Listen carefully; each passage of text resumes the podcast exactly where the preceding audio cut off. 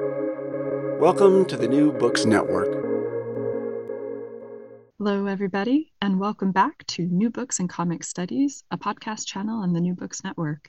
I'm Dr. Elizabeth Woke, a host of the channel, and today I'll be talking with Dr. Chris Bishop about his book, Medievalist Comics in the American Century, published by the University Press of Mississippi in 2016. Dr. Chris Bishop is an honorary lecturer at the Australian National University.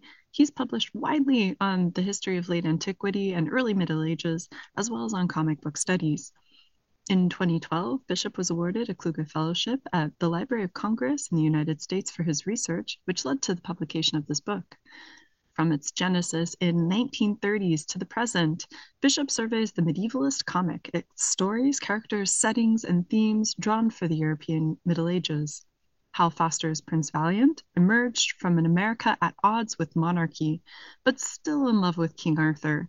The Green Arrow remains the continuation of a long fascination with Robin Hood that has become essential to the American identity as was to the British. The Mighty Thor reflects the legacy of Germanic migration into the United States. The rugged individualism of Conan the Barbarian owes more to the Western cowboy than it does to the continental knight errant. In the narrative of Red Sonja, we can trace a parallel history of feminism. Bishop regards these comics not merely happenstance, but each success, such as Prince Valiant and the Mighty Thor, or failure, as in Beowulf, Dragon Slayer, as a result and an indicator of certain American preoccupations amid a larger cultural context intrinsically modernist paragons of pop culture ephemera, American comics have ironically continued to engage with the European Middle Ages. Bishop illuminates some of the ways in which we use an imagined past to navigate the present and plots some possible futures as we valiantly shape a new century. The main takeaway is that the medieval is not past, it is not even medieval, but rather the use of medievalist elements sheds light on contemporary issues. In this interview, Dr. Bishop talks about the uses and abuses of classical and medieval texts in popular media, the value of studying flops, and how we might all misunderstand history for our own reassurance. Dr. Chris Bishop, welcome to the show. Uh, Chris, I was wondering if you could begin the interview by telling us a little bit about yourself and how you found yourself a classicist uh, researching comics. Well, thanks, Elizabeth. Thanks for having me on your show. Um, how did I end up? How did I find myself um, researching comics? I've I've been a comic reader for a long time. I always liked comics as a kid. Um, and I suppose that what happened is at some point in my uh, study of history in that in that trajectory, I became really interested in popular culture. I'm really interested in the way that popular culture reflects the history um, of the societies that create it. And I think that if you want to construct a less elitist view of history, obviously you have to look at, at pop culture. Not necessarily interested in it as a um, you know a literary art, although obviously some comic books are you know a literary art. But I'm interested in them just as um, a piece of um, uh, an indication of where a society finds itself. And so comic books are really good because you have um, a whole series of ideas expressed in them, and then you have a little indicator based on their their um, how much they sell, how many of copies uh, are produced. So I can actually say, here's a here's a copy comic that came out, and this is the year it came out, and in that year it sold, you know, hundred thousand copies or twenty thousand copies, or it sold only five copies and then it stopped. And so I can say, well, maybe there's a little bit we can use that as a bit of a, a cultural barometer. Um, does this uh, the popularity of this comic tell us something about the society which consumed it, or does its unpopularity tell us something about the, the rejection of it by that society? So I thought it was a really interesting piece of pop culture to go into, um, to start looking at the histories um, of, of the societies that produced them. So that's I think that's what got me into it. Um, and as a classicist, I I don't even know if I am a classicist, but um, because classics is a really privileged sort of a position. Um, I I obviously uh, taught classics at the Australian National University for quite a few years. I've I've recently finished doing that, um, and I like it very much. And I still continue to read classical literature, but I am um, I'm really interested in the ways, I suppose, that our construction of a classical and a non-classical past is used to shape present national identities. Yeah. And so one of the things I think is really interesting, and and and this is a bit of a, a thing about my research generally. I I've published things on medievalist texts, but I've also published things on on classicist texts. And I think, if anything, I would say within Western political ideation and uh, I guess that, that that Western identity is this constant conflict. I think between medieval medievalism and classicism, and I think it's really I, I what I tend to find in a, just like and this is we can you know dig down on this a bit deeper, but in a general broad sort of a brushstroke. I think that uh, in the history of of Europe and European societies, that when they're attempting to establish um, nationalism, they like medievalist texts. They're really they're really useful to use as part of a nationalist um, narrative. But then, as they expand into empires, they prefer classical texts, um, and then that justifies um, imperial expansion. And then, when empires break up, little bits of those empires then re-establish themselves with medievalism to establish their own national identity. And so I find this really interesting backwards and forwards between the use of classicism and the use of medievalism in modern European and European based societies to justify modern nationalism. So that's and and then I could use things like comics. So the book we're talking about is about medievalist comics, but I've also done lots of papers about how uh, comics have used classic uh, classical imagery as well to establish certain certain things. I think that's how I, yeah, a bit of a ramble, but there you go. Yep. Perfect, perfect, and very interesting points, uh, which I, I, wish uh, that kind of needs like a whole extra uh, episode to talk about, but we'll we'll try to touch on some of that today. Um, and could you get us started off with kind of a layman's definition of medievalist? And is that swords and sorcery? Is that the medieval? Uh, where do we see that? Yeah, it's such a difficult one, isn't it? The minute you start, and you're really aware of this, of course, being an academic, the minute you start to use specific, specific terms, people like to sort of start to argue about what the, that term exactly means. And so, one of the things, it's funny in the book, in this book, uh, uh, Medievalist Comics in the American Century, one of the things I've tried to do at the very beginning was to distance myself from a, a particular ideology of words. So, yes, it's called medievalist comics, and I give a bit of a definition. But one of the things I said in the in the opening is like I want to get away from the idea of medievalism because it's a really contested issue, and and what medievalism is, and what neo medievalism is, and what academics want to fight about there. And so right at the beginning of the book, I said I'm not going to talk about those things. I, I gave a brief few pages about you know where people stand on those and why it's so contested and how um, academic tomes like you know studies in medi- medievalism, which I've published academic um, uh, papers for, you know, spend issue upon issue arguing about which is which, and uh, I was really amused to see that some of the criticism I received was that I didn't then go into those terms. Like I literally start off saying, I'm not going to talk about those terms because I think they'll just obscure what I'm going to talk about. And then people said, Why didn't you talk more about those? And I'm like, Because I didn't want to talk about those. So I realize these things are very contested, and I understand that. I suppose when I talk about what I want to say about medievalist is that it's basically the conscious use of an often imagined medievalist past, but we need to understand that everything we write about ourselves is still about ourselves. So whatever we use about the past, whether it's a classical past or medieval medievalist past, it's imagined. It's it's what we what we're, we're trying to imagine it was like, but we're probably trying to say something about who we are now. So, swords and sorcery, absolutely. It could be anything. I think anything that imagines itself as medieval, whatever that could possibly mean. So, and and there's also that big dynamic in in the in medievalist texts, I suppose. And I think this comes out in the book between um, the, I guess, the utopian and the dystopian medieval. So, if I want to imagine that my modern world is good and getting better and the march of history is going on, I like to bring up a dystopic medieval past where everything was dirty and horrible and everyone's teeth fell out by the time they were 12 and they went blind and everyone had dreadful lives. If I want to say that my modern world is falling into rack and ruin, then I'm going to reach for a medieval past that was beautiful and idyllic and everybody sat around in sunny glades with unicorns and and all that sort of stuff. So, um, neither of those imagined pasts are true in a, in a real sense, but we're we're using them to try and navigate a present. So anything which looks back to an imagined medieval past, I guess I would say would be medievalist. All right, thank you for that. That that gets us oriented. So uh, to also get us oriented, uh, could you please introduce some of the comics you examined and give us some background on how you chose them? I, I really liked your selection in this book. Did you? Why yes, did you like the selection? Yes, very much. I, I, like the balance between the popular and especially the unpopular in there, and uh, we will right. talk about that hopefully a little bit then, more. Yeah.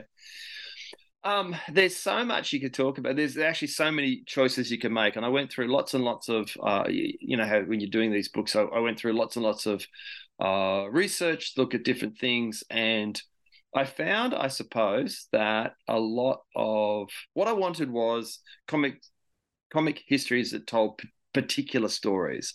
So a lot of the stories will be the same about why a particular medieval past is used. So I wanted to look for things that told a unique story.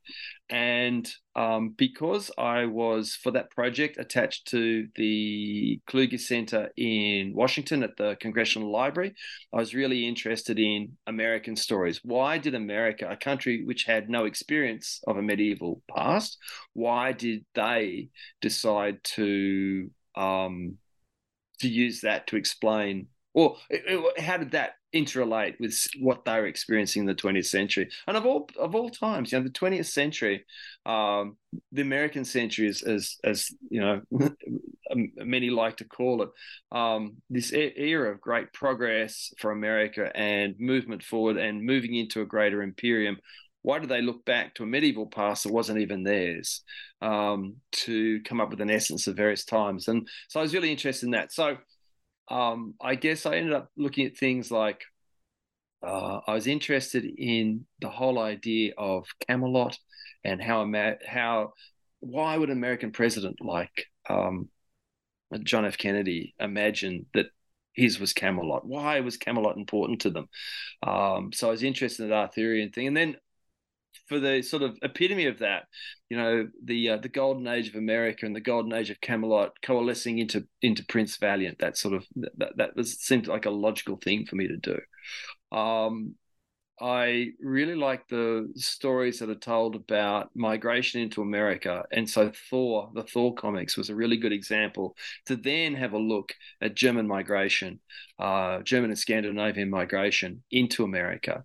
Um, a lot of people, even in America, don't understand how intense German migration into America was.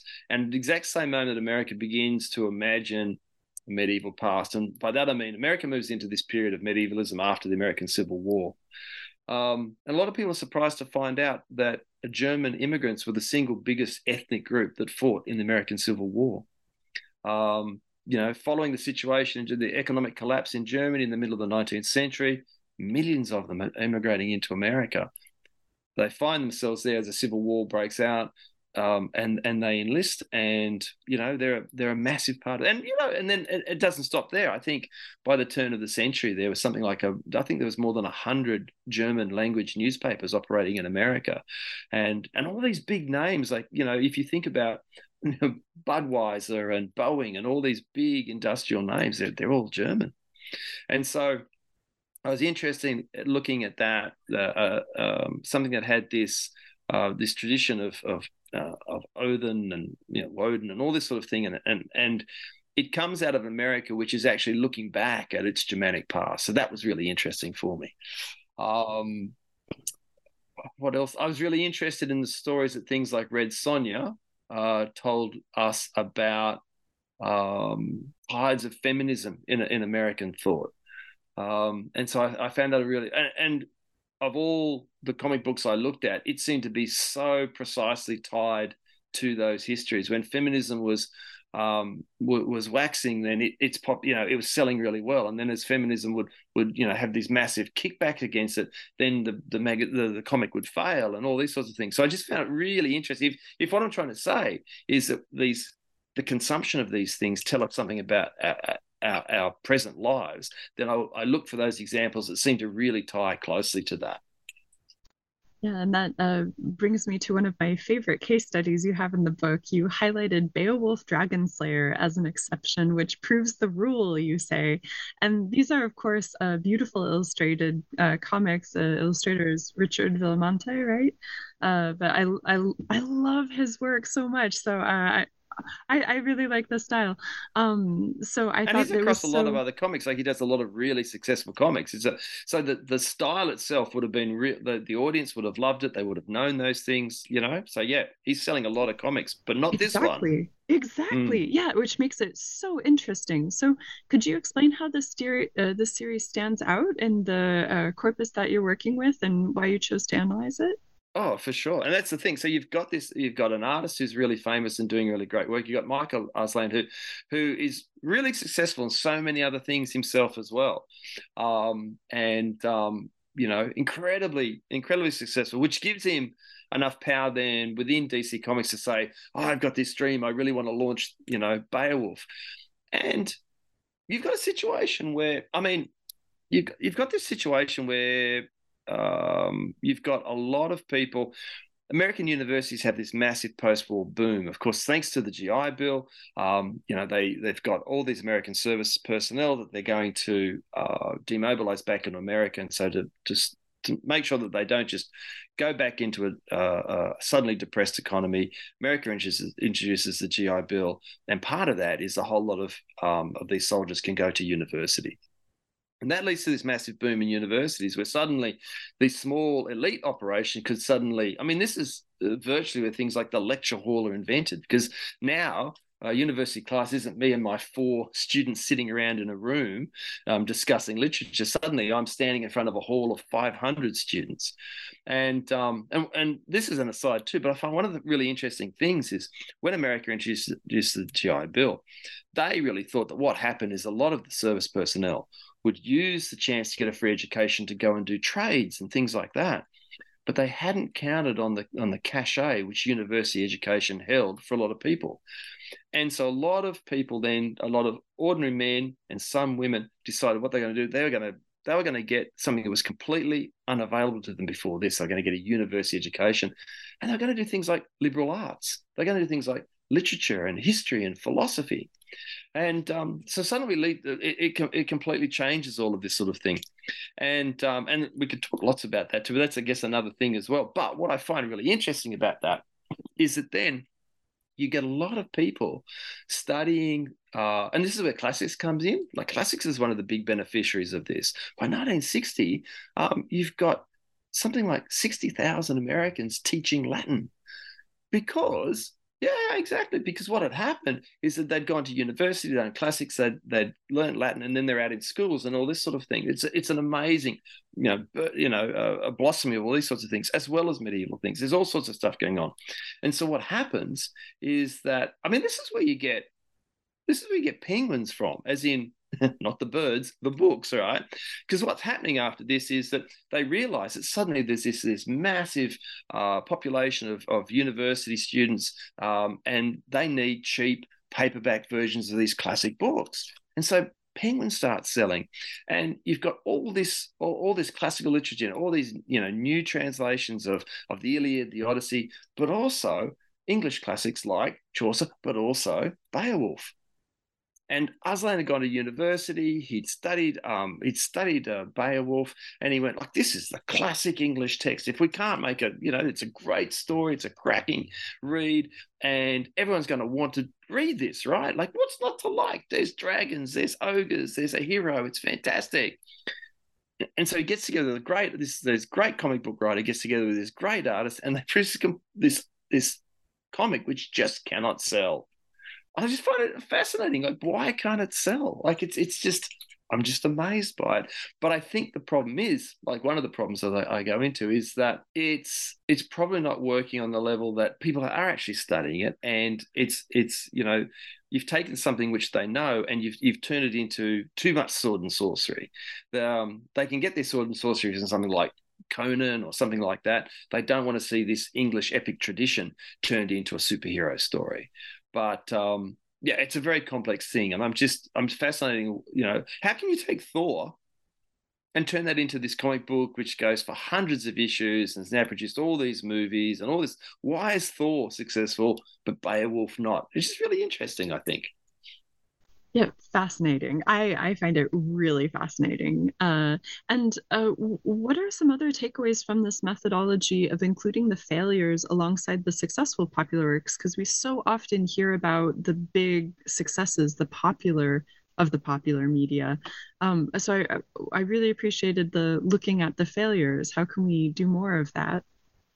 Yeah, well, I guess that goes back to what I was saying before. One of the great things about comics is that this is a, this isn't about a worthiness. It's not about literature. It's not about anybody saying, "Oh, this thing has to be done, so we'll put money into it." These are just pure capitalistic companies just going, "We're going to produce this, and if we make money from it, we'll make more. And if we don't make money from it, it's dead. We'll we'll get rid of it." And so, what I love about the failure is it, it shows you if you can't, you know, if you put something out there, you've got about probably um, at this stage in the 60s, the 70s, even the 80s, before you get people um, actually directly subscribing for comics. These things are going out on newsstands. You've got maybe six issues. If by issue six it's not moving, it's gone. It's it's finished. And so we can actually get a sense of what the general public is thinking about these things. So it's not just about whether it's worthy and therefore we put money into it and it sells just if it's got no, you know, they'll do as much as they can. They'll advertise it, they'll push it, they'll put good artists on it, they'll put good writers on it. But if they can't sell it, companies not interested. DC, Marvel, big companies, they just go, nah, that's it. You've had your chance. Do me another Batman. And this brings up an interesting question, or I think is an interesting question. So these, for example, comic book adaptations of Beowulf might not be uh, selling off of the newspaper stands, uh, but we get a lot of academic literature about it. A lot of teachers are interested in this kind of thing. Um, in order to take them to the classroom and use them as a platform for teaching. So, if I can ask, at least from how I see it, there seems to be a tension between the medieval literary canon and successful canonic medieval comics. Conan sells, Beowulf does not. So, um, how can we scholars uh, understand our the difference between these favorites, the best of lifts, and then when we talk about the canon proper and vice versa? I honestly don't know. I honestly don't know.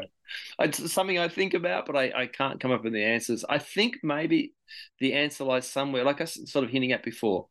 There's some sort of, I wonder with Beowulf if it if it in, in particular with Beowulf, has it been that the thing has been forced to carry all sorts of nationalistic expectations and and and and concepts and so it can't it just can't manage popular entertainment? It's too worthy. And so when i introduce something like that it's you know is, is that the problem? I, I go like oh you're ruining my my you know my literary history or something by by turning that into something popular is that what's going on I, I don't i don't know but I, haven't seen ever a, a, successful. Maybe there's too many lecturers out there who, who are willing to complain about.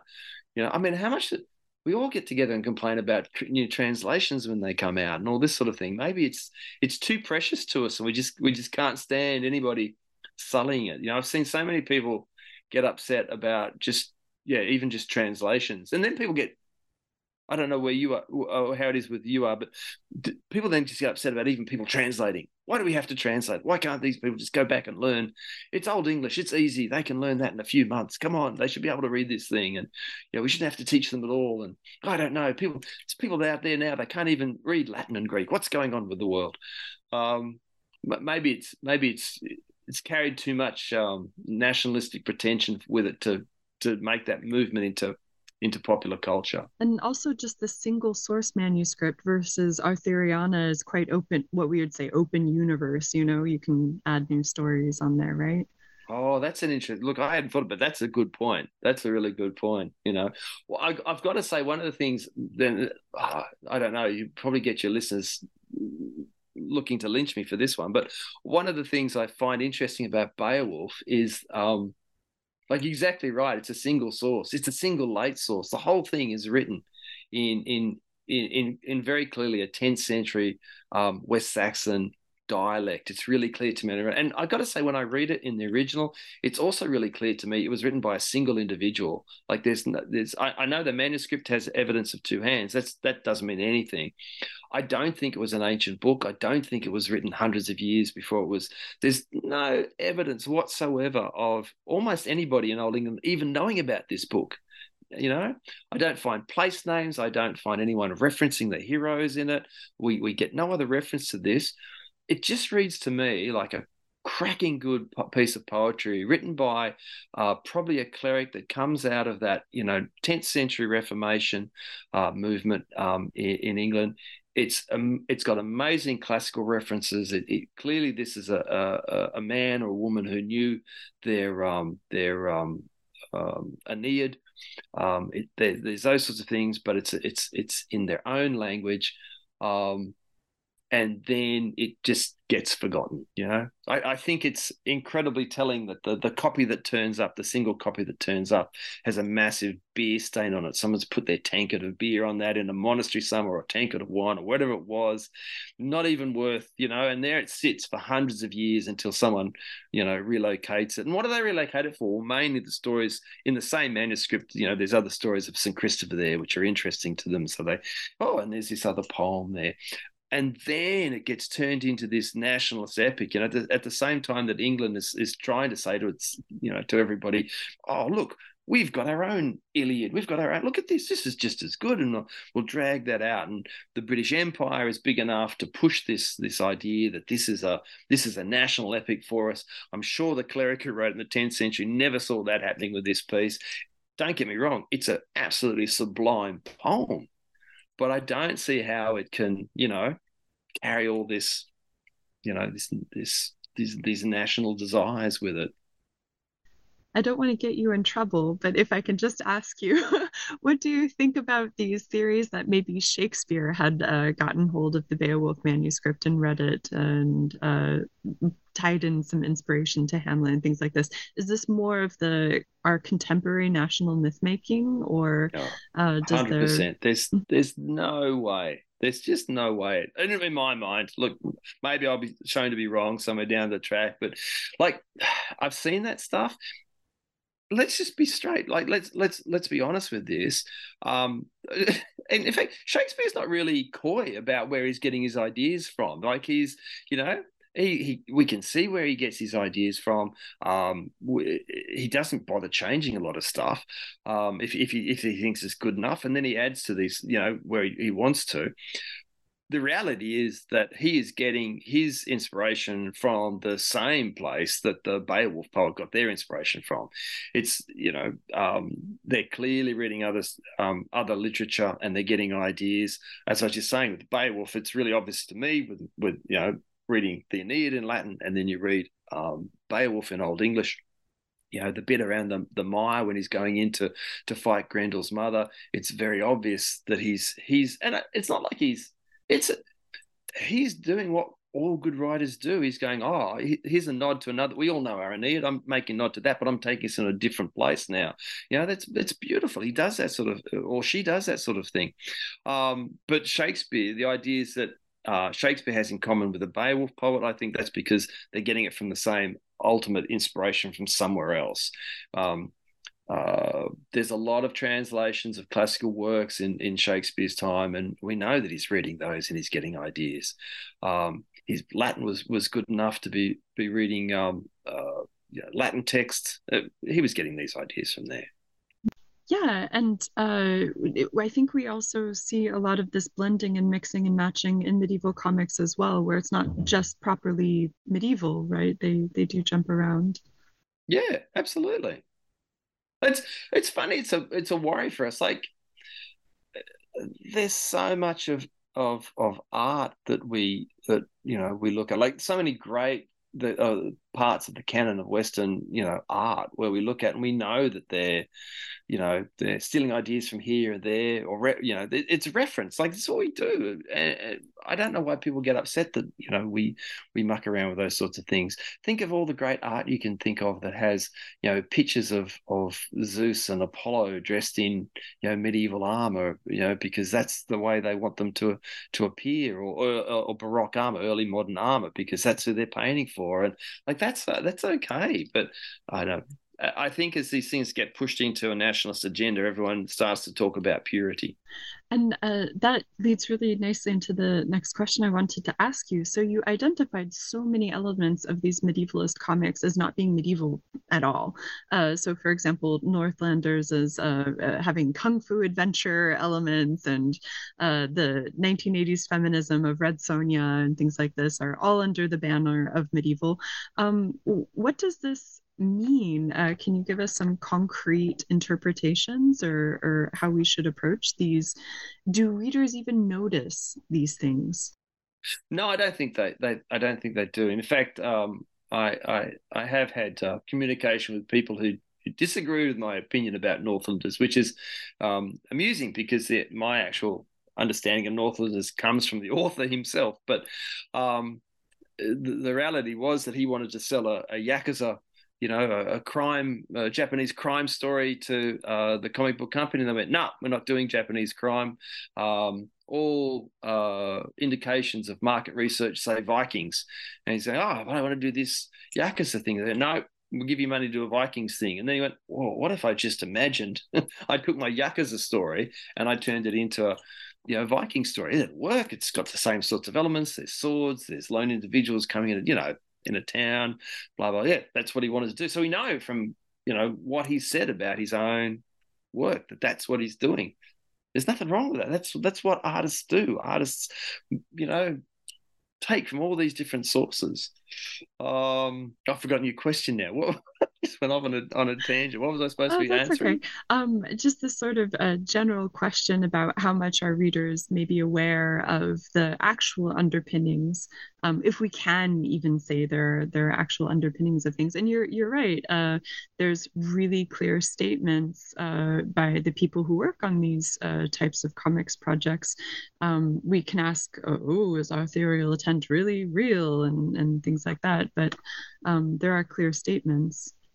Yeah, I, I don't know. There, there, probably are those. Um, there are there are those people out there too. I don't know. I I, I try not to. Um, I certainly don't want to end up in a a movie theater with uh with those people who sit next to you going, no, that's the, that's the wrong belt buckle. You know, um, there's those dudes who you know you're watching a TV show and they go, oh, this is supposed to be 1127 those helmets didn't come into 1174 and you go really? That's that's what you're going to say about this movie. Um, but there are look there are people like that. And um, uh, sometimes i can feel like but that myself i suppose. But I, I think everything that we i don't know. What i don't even know what the point of creating a a completely historical a completely historic medieval comic would be. Like um i guess if you wanted to create a completely historic beowulf i would probably say maybe just go read beowulf because that actually is a completely historic Beowulf. It's of the 10th century, and you can you can immerse yourself into that, even though it imagines itself set much further back in the past and imagine past to them. I mean, Beowulf is our imagined past, but what's actually happening in the events to the 10th century writer is imagined in the 6th or 5th century as well. So that's the sort of thing we do. I think if we're going to create modern things, we're always going to have an imagined past. We're, we're always going to create imagined past, whether it's, you know, a 19th century past or a 15th century past or a you know two and a half thousand BCE past. That's what we're going to do. So I think just embrace that. I think if you're going to get caught up in um, the historicity of things, it's probably just a waste of everybody's time. And um, a proper medieval comic might might be a little boring uh, with the day to day. Well, and I wonder what you could do with a proper medieval comic that hasn't been done. Like, I think the, the reality is sometimes for people, and remember that comics are appealing to a different different crowd often. But you know, the reality is there's actually, like you know, there's a ton of great medieval literature written in the Middle Ages. It's it's there. You can just go and access that. There's nothing wrong with with reading these. You know, just go and read them. And these are these are of their time, and and they give you such a sense of it. And I think for for us as academics, sometimes too, if I'm if I'm reading something, I'm reading Margery Kempe or Catherine de Pizan, I get a real sense of the era because I've got an authentic voice telling me about what they're experiencing. That's all I need. I, you know, if I want medieval, I'll get it from a, someone who lived in the Middle Ages. And can I ask, do you see similar trends in your work on adaptations of other literatures or eras uh, for, yeah, uh, including more recent histories getting adapted for some sort of contemporary purpose? I haven't really looked at that. What I've looked at is the, is the tension between classicism and medievalism. So certainly, I've written and published on classical uh, motifs which come into uh, not just comic books but also video games um, as another form of popular culture. Another thing that we can monitor because we can see how many um, uh, copies of a video game, like a console game, sells. We can see also, you know, if there's online playing, we can see how many people engaging, that sort of thing. So again, it's a nice uh, check of of how popular, you know, which games sell well, which people are, which games people are buying into, which they want to immerse themselves in. Um, so I've looked at that as well. Um, so I'm really interested in, in much older things. I'm sure uh, I I can actually think of some. I can I can think of some video games that um, sh- people should be looking at. Um, I think anything at relocate uh, like if 19th century, there's games which um, imagine the American West, for instance, um, and they would be interesting to look at uh, in terms of the way we want, say, Americans might want to create their imagined past from such a uh, relatively recent. Um, but I have looked at lots of classical comics and classic and classical elements that, that seep into um, video games. Uh, but I would say one of the problems is one of the things that I um, have come up with is also just actually goes back to the question about Shakespeare in a sense. It's also just that ancient impulse, as in, uh, like I mean, in, in, a sort of a sense of a, of a signature running through things. When you're looking at the way that people interpret things, is it a conscious reception or is it a an unconscious reception? Um, if I'm going to do a story about um, a traveler and this traveler goes through all these different adventures am I consciously receiving, say, the Odyssey, or is it that the Odyssey is so much a part of Western civilization that I can't help but create an Odyssey-like story without even thinking about it? And and one of the articles I published was on, in fact, the Silver Surfer. So this is a you know a extraterrestrial superhero, um, which uh, comes out of the uh, the uh, early issues of the Fantastic Four, and uh, he's uh, he's scouring the universe. And to, to me, he's very obviously a, an Odysseus, a Ulysses analog. And I looked at is it a deliberate analog, or is it just that that story is so heavily inculcated into Western civilization? When I do the lone traveler surfing through space, he sort of can't be anything but Ulysses. And in the end, I decided that's what was actually happening. I don't think, looking at what the authors were saying, I don't think it was conscious at all. They just were so programmed by thousands of years of this reception. They just went, "Oh, that's what's gonna that's what's gonna look like." And you're right. It would be also very interesting when we can uh, spend more time looking at video game narratives and mm mm. how, how it manifests there. Totally I published different. on one video game, which is uh, like there's a series of post-apocalyptic games that came out of a Ukrainian company. So these are based on a Russian novel, Metro 2033, or a series of novels. And um, I was really interested in in that because basically these this it's although it's set in a post-apocalyptic Russia, um, imagining apocalypse uh, in the very near future, but there's a lot of reference to Stalinist architecture and all that sort of thing through it. Now, Stalin, of course, used this neoclassical architecture because, again, if you go back to my earlier thesis, that as nationalism gets abandoned for imperialism, classical uh, motifs are a better way of describing yourself. And I was really interested to see if the use of classical architecture in this post apocalyptic Russia was a referent to fall of communism, or if in fact it was a reference back to ancient classicism. And I think that I end up with this whole white noise theory that these things run as impulses through our culture so heavily. Sometimes people don't even know they're borrowing from it. So if I want to do a classical thing, said, but you know, at the same time, if I want to do medievalist things like uh, for Western civilization, the the impulse of you know uh, of the church of Christianity. This is so heavily inculcated. Can I ever really abandon it? It's you know I might want to think that I'm creating this story, but I've been programmed by thousands of years of art and literature to think in a particular way. And if I can ask you a question, kind of off the cuff, you mentioned how we use the medieval to imagine our past, uh, to contextualize our present.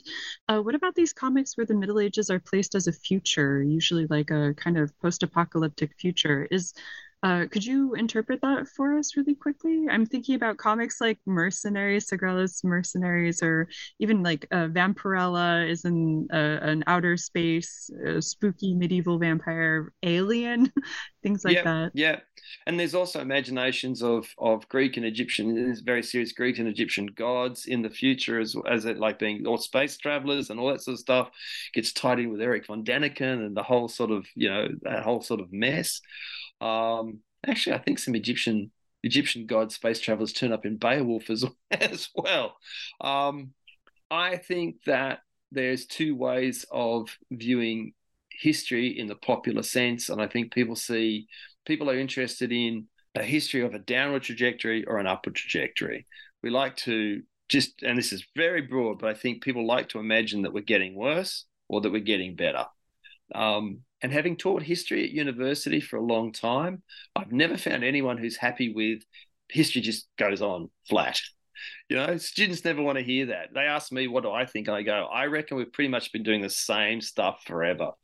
Um, and there's just this minor variation, but we just keep doing the same thing over and over again. And we never learn from the past and we just keep doing it. Students don't like that one. Most people, I think, like to think of us getting better and so we like to you know and and, and so you could take the uh, utopian medieval past and you could project it into a utopian medievalist future and that's a great place to be. Or if you want the downward trajectory i'll take my dystopian medieval past and i project it into a dystopian medieval future. And lo and behold i've just proved what i always thought was going to happen anyway because that's kind of what humans do you know? So kind of that same function, but just projected into the future. Yeah, I think yeah. I don't know how you found it, but I, I find that teaching history, a lot of people aren't aware of how much they want to manipulate history to tell themselves a story about themselves. They they think that they're there, yeah. They think that they're there to I want to find out what happened. You go, do you really, or do you just want to make yourself feel better about yourself now? And that's okay. But yeah, let's be honest with it full full disclosure, I was very interested in Renaissance festivals as a kid. so we find ourselves here today. yeah. So yeah. That's right. Yeah. Um, well, I, and look, okay, and full disclosure, and I often say mm-hmm. this to my students too. Like, here's the thing. Okay, so I'm talking about this dystopian or these utopian past. Which one am I, am more attracted to? Um, and also, which one am I, am I almost programmed to go towards? And I, I, one of the things I've realized is that um, I am programmed towards um, utopian medieval past.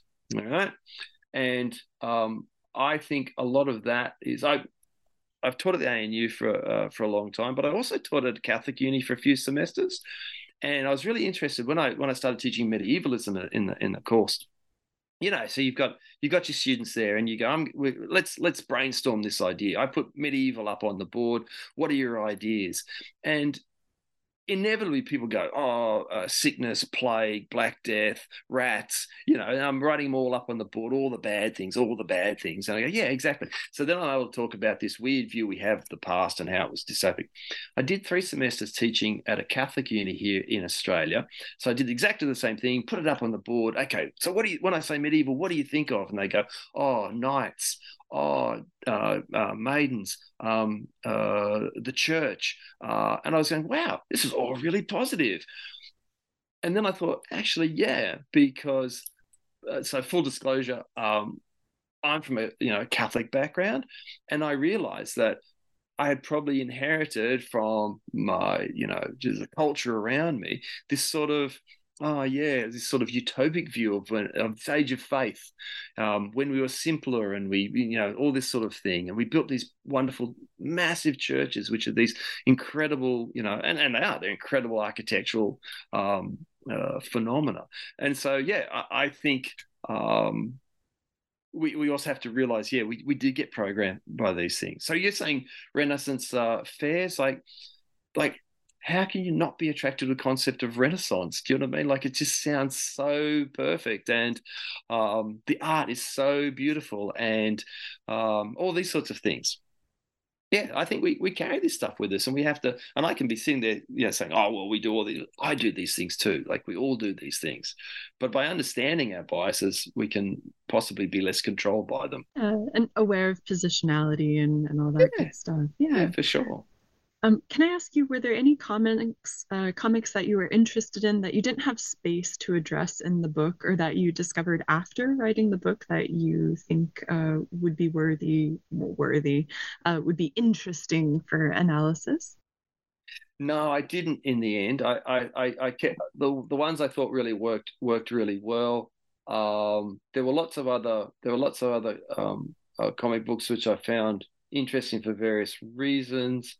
Um, oh, and I suppose some of the things too, like I could have looked at um, Neil Gaiman's um, Sandman, for instance. That that would have been really good. But plenty have been plenty's been written about that.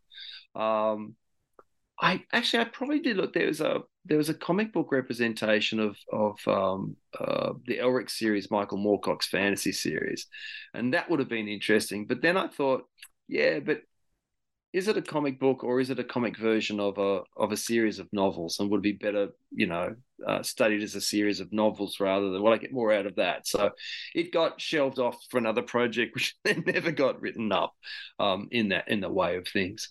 Um, so there's plenty of other things. And and I tell you what if people out there are looking for projects there's plenty of projects still to, to be worked on.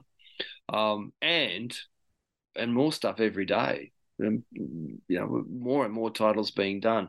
It'll be harder to tell um, how they're doing uh, in the modern world because we don't have those newspaper stands to, to tell us exact numbers, but there's still plenty of projects to be done. And then you can start looking at that translation of comic projects into into silver screen projects. That would be really interesting as well. Great, thank you.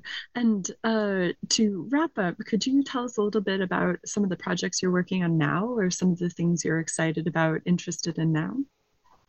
I can, I, I, I can, I will.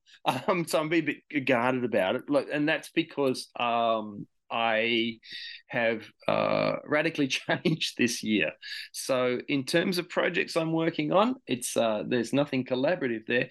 I uh, finished up at the Australian National University in January of this year, and um, I have um, become a lot less interested in the way that universities in Australia, at least, are running. And um, I have become very, very interested in in public education, and so I have become a school teacher. so um, I'm very interested in working in uh, literacy areas, and so I'm teaching what here is called uh, essential English. So I'm working with people uh, often from non-English speaking backgrounds, um, but also I'm working with uh, a lot of young people from uh, Indigenous backgrounds, uh, First Nations Australians, and um, I that's what I've been working on. I don't know if any publications will come out of that at the moment. I'm I'm just working to keep my uh, my students in school and to and to you know to give them some options uh, uh, once they leave. So I'm really excited about it. I'm really enjoying it, but it's nothing academic. But um, I just I just got to this point where I um, I really love teaching classics and all those sorts of things, but I just thought I wanted to have a, a maybe it's my Catholic, maybe it's the, it's all the Catholic background, right? It's it's all the vocational things which the the brothers and the nuns forced into my head when I was a child, and I never noticed. But I felt like I should be doing something broader, I guess, and so I have just started teaching uh, literacy in schools. Will you be using comic books in the classroom? I have already, you know, I've already done so. it's a very and you know what like obviously um, there's a lot of comics out there which are still literature and there's also a lot of comics which aren't literature but still teach good literacy skills. And everything we do about film we can do about comics we can and we can develop the same meta language with my students. And the big thing the big thing i'm finding i don't want to i don't want to um, working with my students i i want to give them the same um, opportunities. And so there's no point in in not going into things like meta language explaining how things are done. And um, and comics are really good. There's there's all sorts of it's everything we can do there. And it's it it seems obvious and immediate and accessible. So yeah there's there's lots of things we can do and of course comics deal with all sorts of social issues and we can use them as springboards then off into talking about these sorts of things and yeah there's it, they're a wonderful resource i wholeheartedly agree well, uh, Chris, thank you so much for your time today. It was a treat to talk to you about this uh, book and this topic, uh, and thank you for joining me. Thank you for having me.